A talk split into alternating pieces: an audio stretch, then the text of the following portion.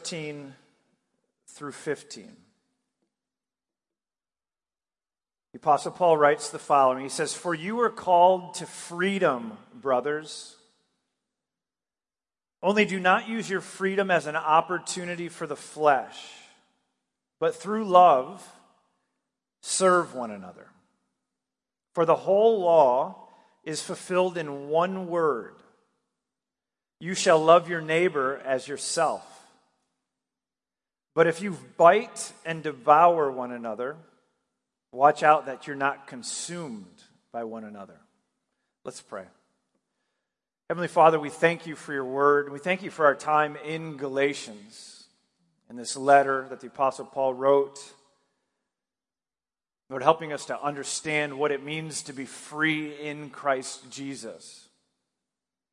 Lord, I ask that today, Lord, these three verses would be used by you to help us grow in understanding what this freedom is and what it's not. Lord, how we can live in the good of this freedom and not abuse it, but enjoy it and honor you with it and grow in our faith as well. And so, Lord, help us. Help us by giving us these ears to hear and hearts to understand this morning. In Jesus' name we pray. Amen. Amen. So, so what does it mean to be free in Christ? We've been, we've been talking about being free in Christ now for the last five chapters of this letter. I know we've taken a little bit of a break the last month or so doing some different things, but, but we've been in this letter where Paul has been trying to uh, help the Galatians, and God has been trying to help us understand what it means to be free in Christ Jesus. So, does this freedom give us the permission to do whatever it is we want to do, whenever it is we want to do it.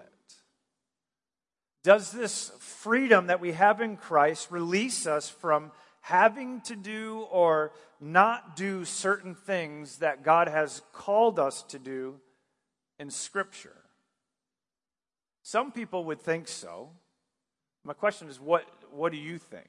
When you think about being free in Christ, what does that mean to you? And how do you live out your life enjoying this freedom that you have in Christ? Paul wrote this letter to the Galatians because they were giving up their freedom that they had in Christ by turning away from trusting in Him alone for their salvation and giving themselves to a self righteous and legalistic way of living by attempting to earn their salvation or earn their forgiveness and acceptance by God. They were adding to what Jesus had done for them by trusting in Him and seeking to obey the law.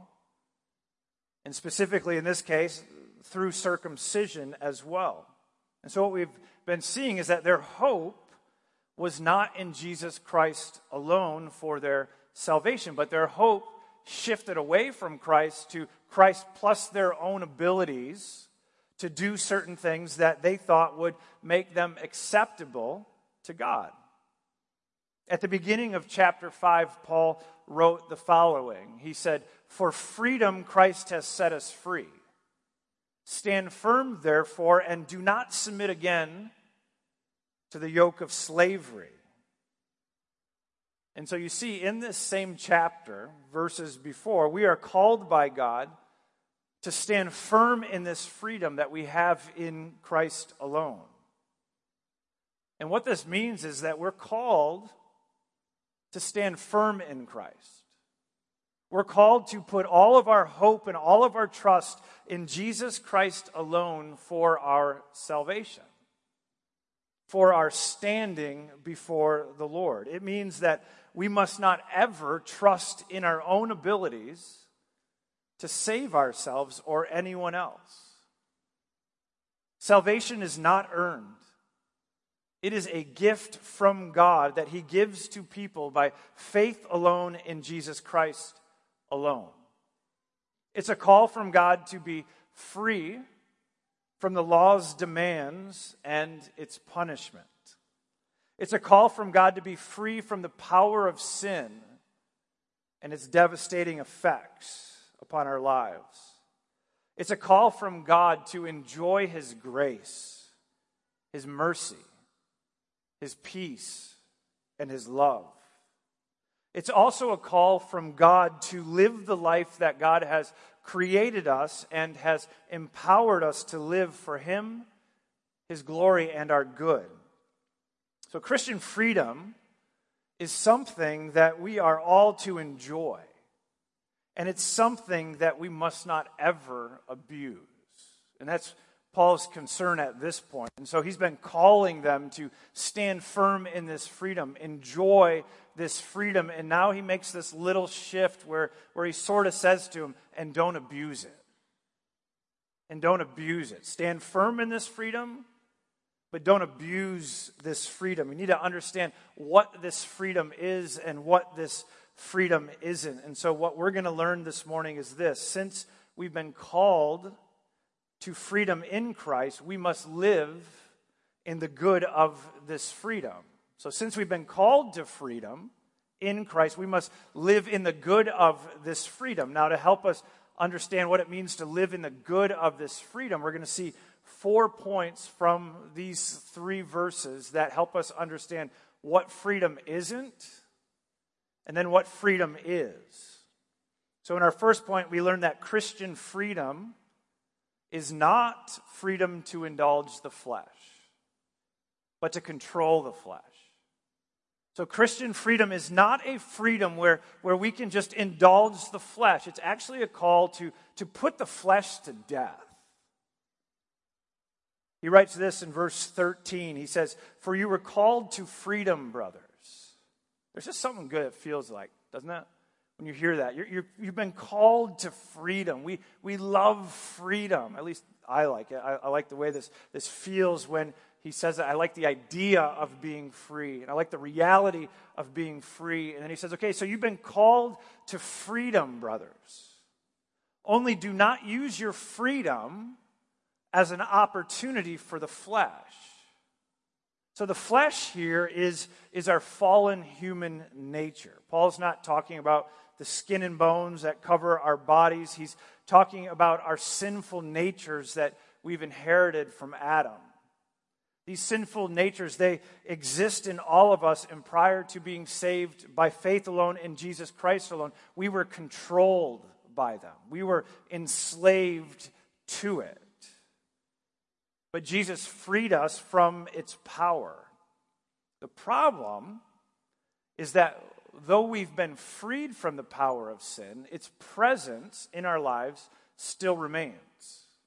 And it's going to remain in our lives until either we die or Christ returns and he brings us home to heaven to be with him forever. And so the presence of sin in a believer's life, it's just going to be there. The power of it's been broken by Christ, but its presence is there. And its presence looks to uh, influence us in many ways. It looks to draw us away from what God has called us to do. And so we read in Romans chapter 13, Paul.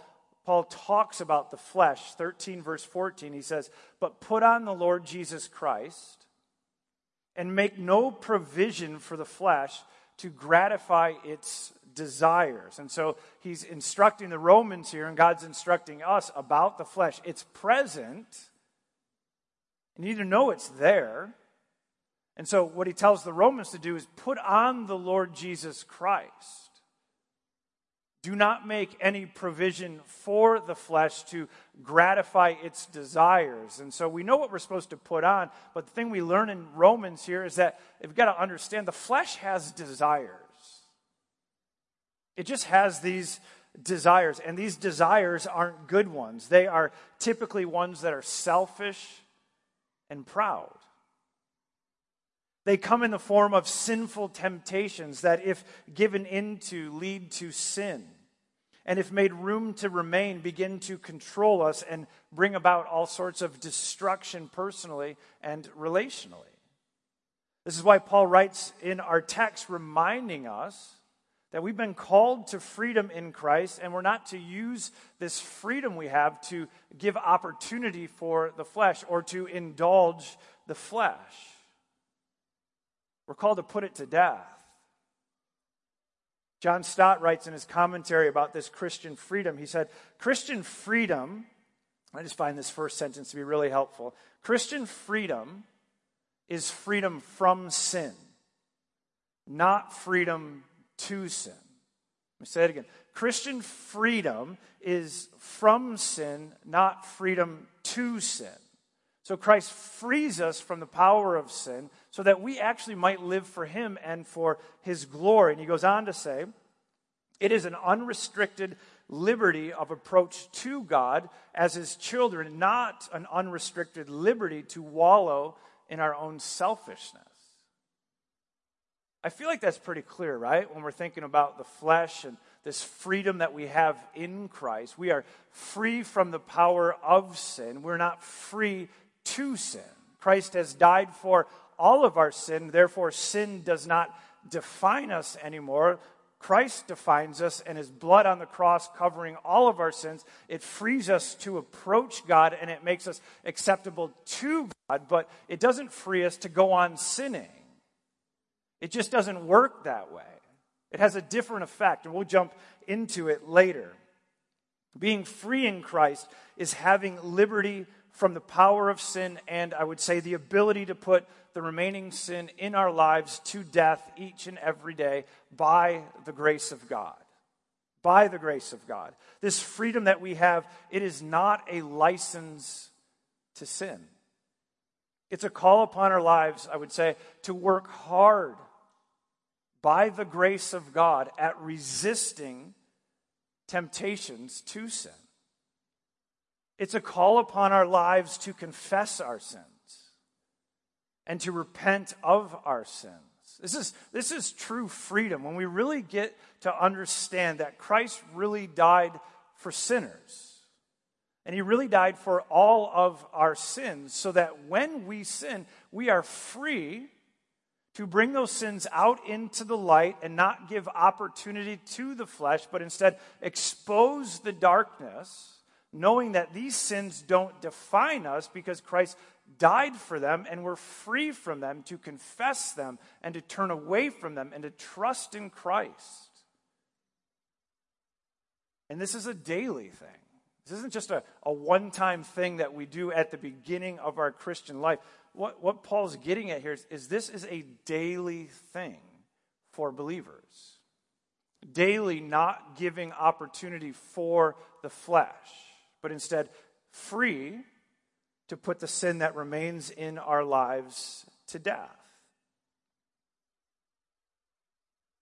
Church, let me remind you that you've been called to freedom in Christ.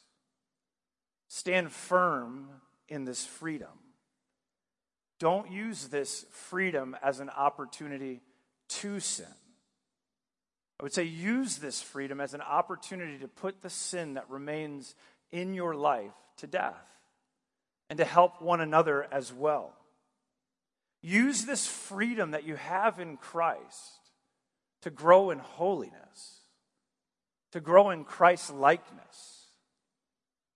This leads us to our second point where we learn that Christian freedom is not a freedom to exploit others, but to serve others.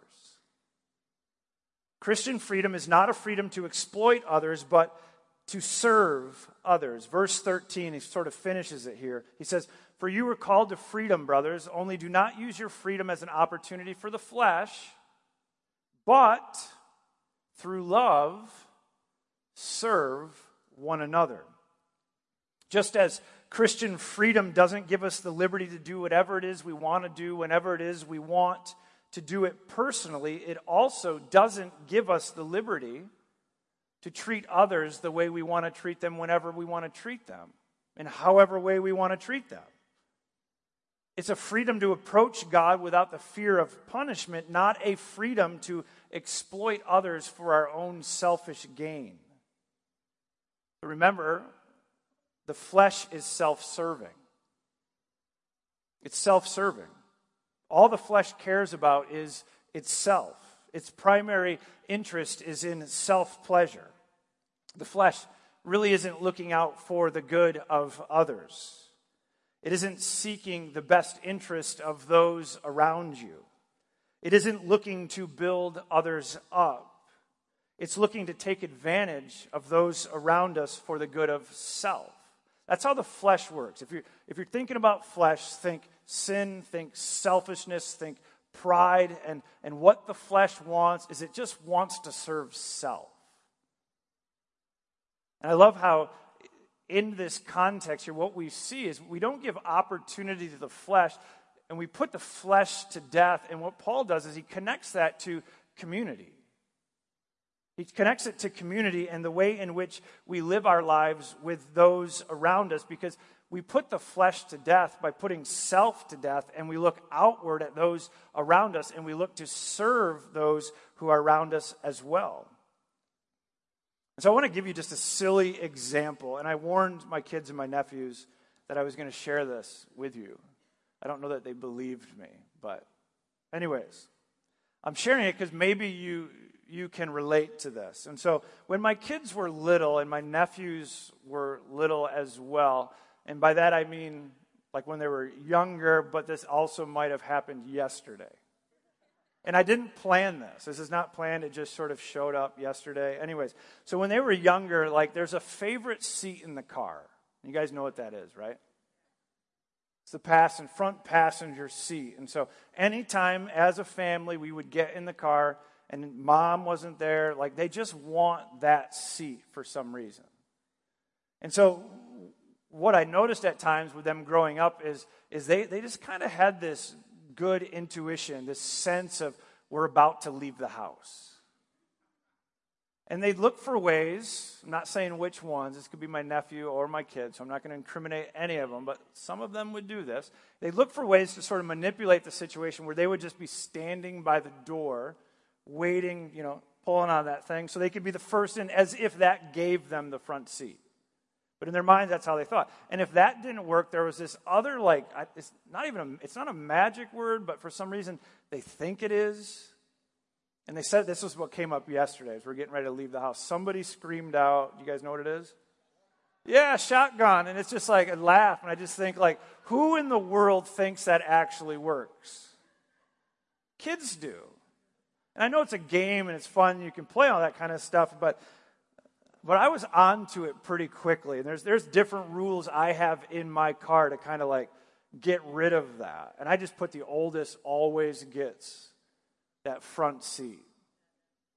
And so, Jack, I'm so sorry. Jack, you get it once in a while. Jack's the youngest of the nephews and all that kind of stuff. Anyways, my point is like, the reason we do this and they do that, nobody's looking out for the rest of anybody else. Nobody's thinking about anybody else's interest except their own in that moment. Nobody's looking to serve their older sibling or cousin who might be six foot three and doesn't want to sit in the back seat because he's all squished up there. But, but instead, if you yell shotgun, you get that. It's sort of what? It's self serving. It's silly. It's silly, but can you imagine? I, like, I can't imagine this. Can you imagine kids, we're all going to jump in the car and we're going to all head out for dinner, and they just have a discussion. They gather on the front porch and they say, okay, do you want the front seat today? No, you can have it. Okay, are you sure you don't want the front seat? I know you're six foot three and you got these long legs. You'd probably be better in the front seat so you can squish it back a little bit. Are you sure you don't want it? Can you imagine riding in the car like that if it happened like that? I, don't know if it's ever had something like that. It would just radically transform car rides to church sometimes, going out to dinner or whatever it may be. I know it's a, a silly illustration, but when we have a, a serving mindset, it changes everything, doesn't it? It changes our outlook on everything. Think about how different your latest conflict with your spouse or with your friend would have gone if you were seeking to put to death your flesh and instead of fighting to get your own way, Instead of only thinking about yourself and what you're not getting or what you want, and somebody's standing in the way of giving you, imagine if you just stopped for a moment and you considered the people around you. And you ask the question, what would serve this person? Imagine how that would maybe transform your conflict. See, the flesh wants to rise up, though. We give opportunity to the flesh when we give in to our selfish desires and we begin to fight for what we want. And instead of serving those around us, we look to, to do whatever we can to get from the people around us. What we feel like we're not getting. It, you can feel it sometimes, can't you? You know what I'm talking about with the flesh? Here's a, a silly little illustration. Just the other day, I was mowing the lawn with my boys. It was hot. And I think we were on our second yard of the day, and I was weed trimming this yard. And I don't know if you, like, mowing lawns in July and August is not fun.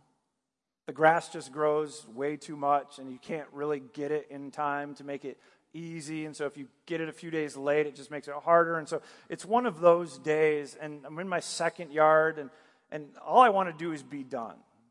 We have a bunch more in front of us. And up my wife pulls on the side of the road and she rolls down the window and she looks at me and she gives me this sign. And like in that moment, I could feel my flesh. And by me, I just feel the selfishness. Like I don't want to be bothered at this moment. I want to finish what I'm doing so I can finish the next thing and finish this so I can be done with this as soon as possible. And, and in that moment, I could feel the flesh. You can feel it that frustration and anger that boils up. And, and she could probably say this, but it begins to look like something. And at that point, it, it kind of just looked like this, this, you're bothering me look on my face. And so, what I've been trying to do in moments is like, is just breathe for a second. Like, I'm serious. Like, just like I can feel this rise up, and it's only serving self. And so what I did is I turned my machine off and I went and talked to my wife, and it wasn't anything big or anything like that, but but it was an opportunity to not give an opportunity to the flesh and be selfish and arrogant and proud. The world doesn't revolve around me. And so we put the flesh to death by serving one another. We walk in Christian freedom by giving our lives away for the good of those around us. And so Kent Hughes, in his commentary, he's got a list of six things, six common ways we give an opportunity to the flesh to gain influence in our lives and exploit others. I'm going to read them, and I'm not going to share a lot about them, but the reason I'm going to read these is because I want us to think about them. I want us to think about do I give opportunity to, opportunity to my flesh in this way? Because freedom calls for us to put the flesh to death and not give it opportunity to grow.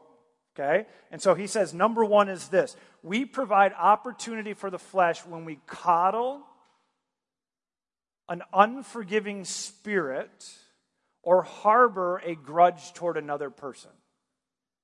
So we give opportunity to the flesh when we coddle an unforgiving spirit or harbor a grudge toward another person. It's self serving. You're unwilling to forgive someone, therefore you harbor a grudge and you're not forgiving them because it might make you feel good, forgetting all the good news that Christ died for all of your sins and has forgiven you of all of your sins and has released you from all of your debt. But instead, when we hold grudges and we are unforgiving, what we just did is we gave an opportunity to the flesh, serving no one but ourselves. Number two, he said, we provide opportunity for the flesh when we fail to overlook minor offenses. Proverbs 19, verse 11, he said, good, or the Lord says, good sense makes one slow to anger, and it is his glory to overlook an offense. It is his glory to overlook an offense. Our flesh, our selfish, sinful natures, are easily offended. So, one thing would be to ask is, Am I a person who is easily offended? Am I giving opportunity to the flesh or am I looking out for the best interest of those around me? Am I looking to serve those around me by not making a big deal about their weaknesses? Not being easily offended by their sin, but instead trying to help them, moving towards them. Not looking to fight, but instead looking to be reconciled. Number three, he said, we provide opportunity for the flesh when we allow ourselves to put a negative spin on the action of others. And so these next three that he talks about are all going to have this negative sort of talk to it. And I'm going to sort of share a little bit about this, but he's, he's honing in on something, and I'll draw attention at the end of this. And so, again, three, we provide opportunity to flesh when we allow ourselves to put a negative spin on the actions of others. Paul, writing to the Corinthians, wrote the following He said, Love believes all things. You might say, the flesh doesn't. When we give opportunity to the flesh, what we do is we critically judge others instead of assuming the best and asking questions to understand why are they doing what they're doing, believing the best about them.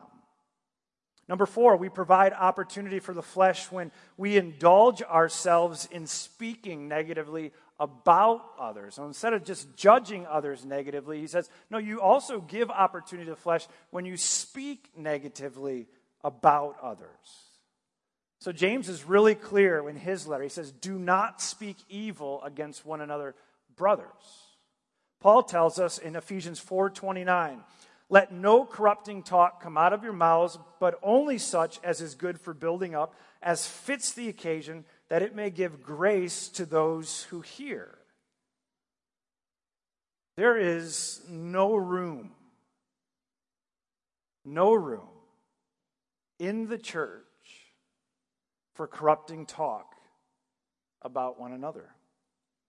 And I would say there is no room in your family for corrupting talk about one another. When we give in to corrupting talk, what we've just done is we're giving opportunity to the flesh. We're not genuinely seeking to love one another or serve one another. We're looking to corrupt or tear down instead of build up those who are around us. And so, in that way, we're not serving anyone but self. Corrupting talk is self serving, it's destructive, it has destroyed many relationships, many families, and many churches. As it's eaten away at many people's reputations and abilities to lead in the roles that God has called them to lead in.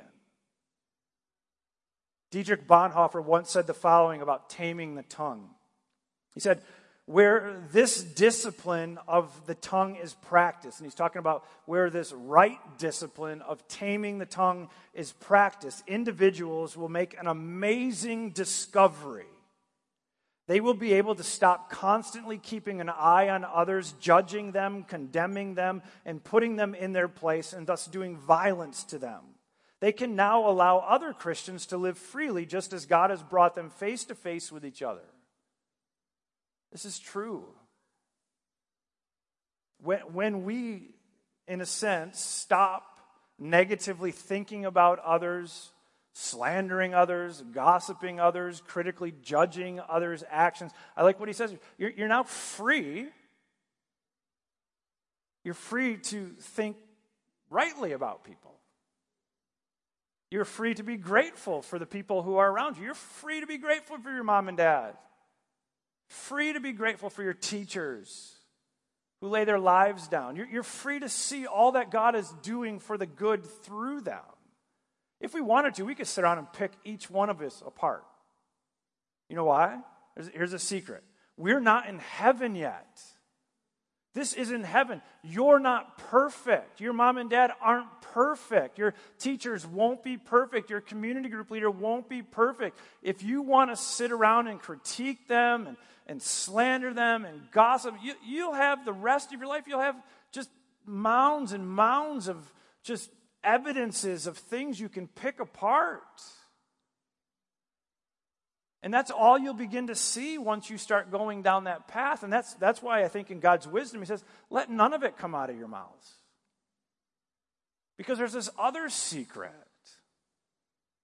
Romans 8 28, God's at work in all things for the good of those that love him. That means God's at work in your mom and dad. I mean, God's at work in your kids. God's at work in your school and your teachers and your boss. He's, there's actually good things present. But when we give in to corrupting talk, we feed the flesh. Number five, we provide opportunity for the, for the flesh when we engage in conversation with those who are negative or when we continue in conversation with the, when the conversation turns negative. We've, we've touched on that. I'm going to skip to six. We provide opportunity for the flesh when we fail to deal with our personal grievances swiftly and directly. Paul, writing to the Ephesians, encouraged them. He said, Be angry and do not sin. Do not let the sun go down on your anger and give no opportunity to the devil. And so, what, what he's getting at here is, is again, when we allow for conflict to go unreconciled for a very long time, we are feeding the flesh. We are creating more and more problems. And then he even draws attention to the fact not only are we feeding the flesh, we're giving opportunity for the devil to come in, kill, steal, and destroy. See, love moves towards one another. I'm not saying this is easy, it's not easy. But love moves towards one another. Take some time this week, think about those. Where are you giving opportunity to the flesh? Because we've been given this freedom not to serve ourselves, but to serve one another.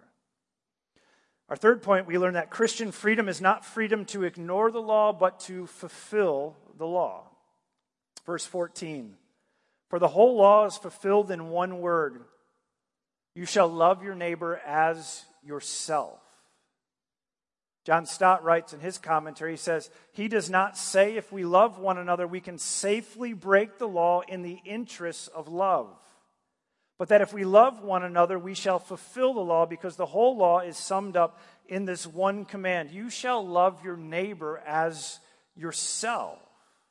And so, again, he's just summarizing the Lord's law. And he's calling for us here, saying, this, this is what it looks like. It looks like loving your neighbor as yourself. It looks not like feeding your flesh,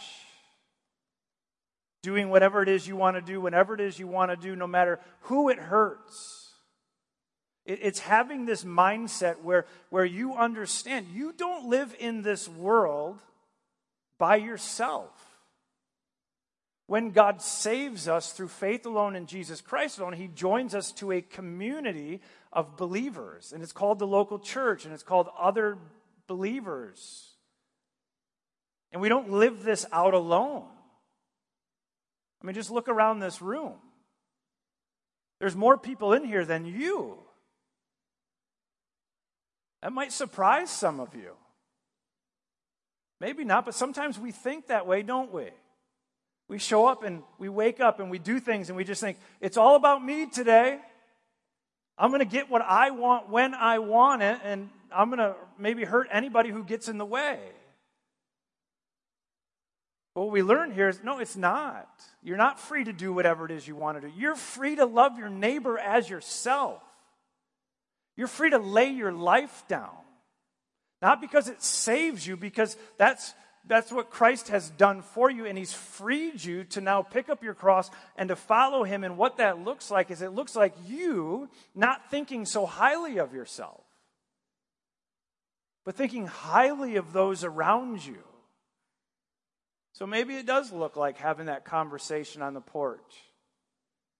Would you like to sit in the front seat today? Where would you like to go for lunch today? How would you like our relationship to look moving forward? We love our neighbor as ourself because we've been freed by Christ to do this. This leads us to our final point. Freedom in Christ is not freedom to fight with one another, but to live at peace with one another.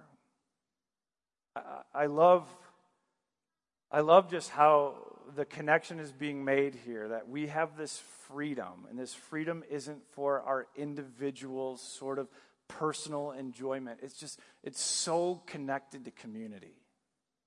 We just catch a picture of just God's purpose and plan to create a people for his own possession, to enjoy him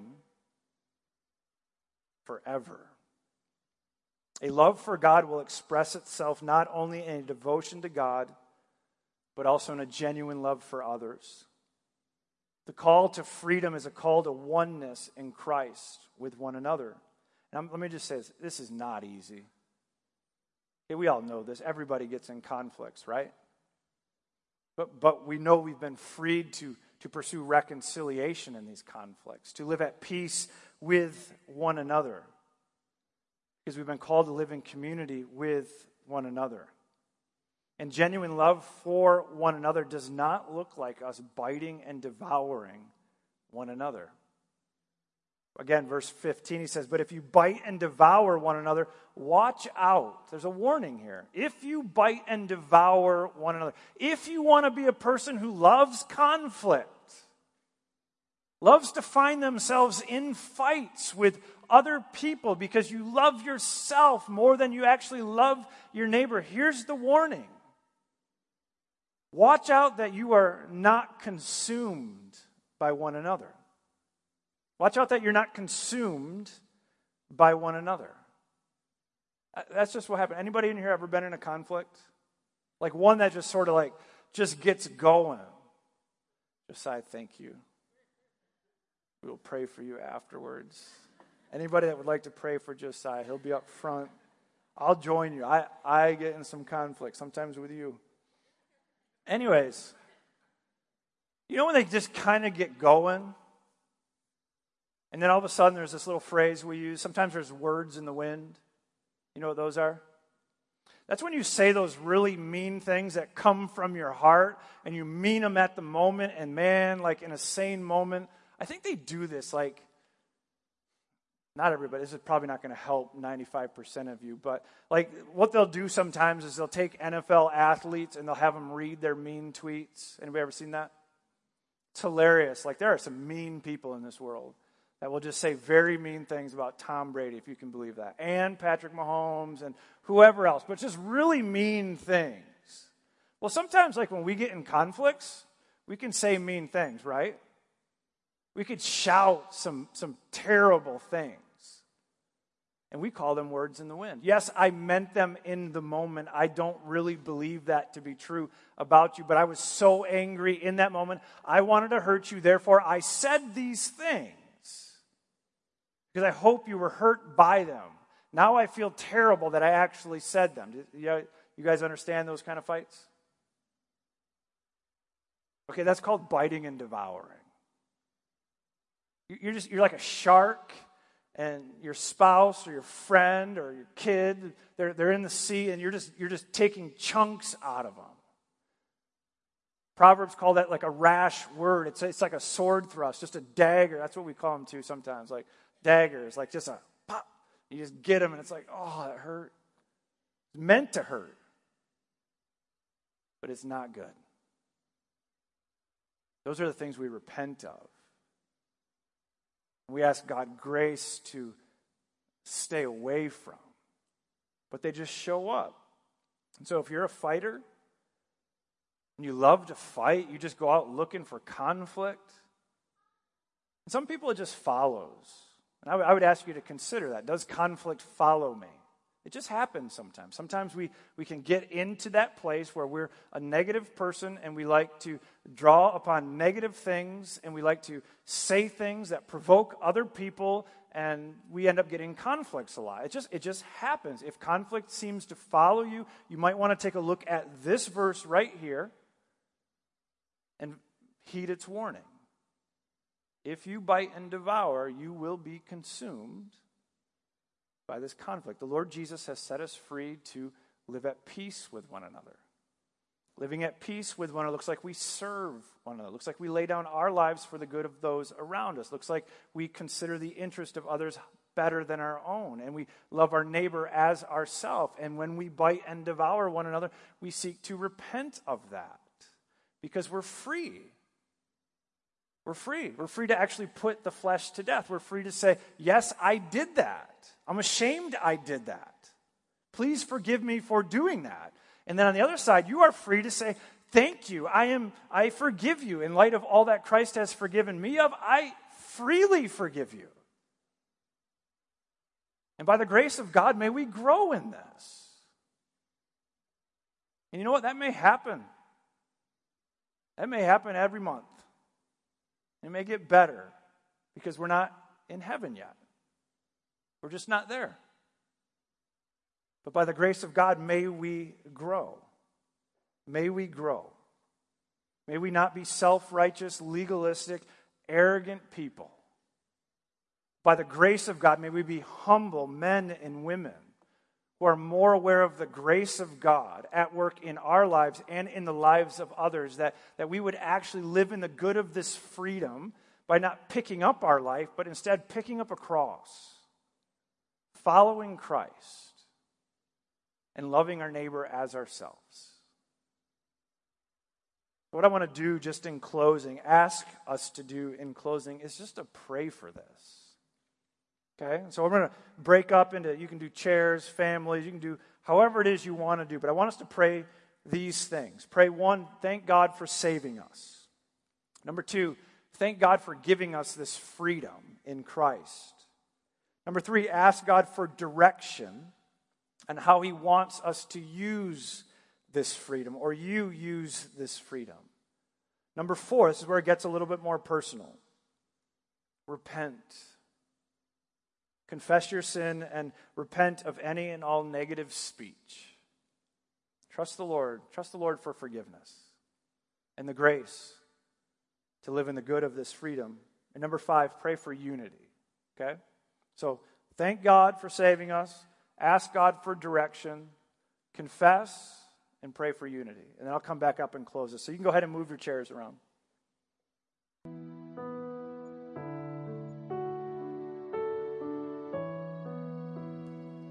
Father, we thank you for your mercy and your grace, the ways in which you have loved us by pursuing us, sending your Son Jesus to die to save us, filling us with your Spirit, empowering us to know you and to walk in your ways, giving us joy.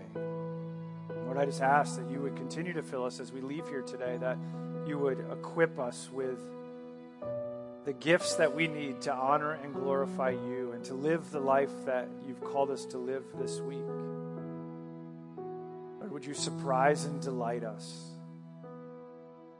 With your mercy and grace this week. And would you give us opportunities to share this good news with one another and with our community, with a neighbor, coworker, just somebody to be able to communicate this good news about Jesus to them. And then, the Lord, would you save people? As you've called us to this mission. Lord, as we go, we trust that you are with us always. In Jesus' name we pray. Amen. Amen. Thank you so much for being here. May the Lord bless you.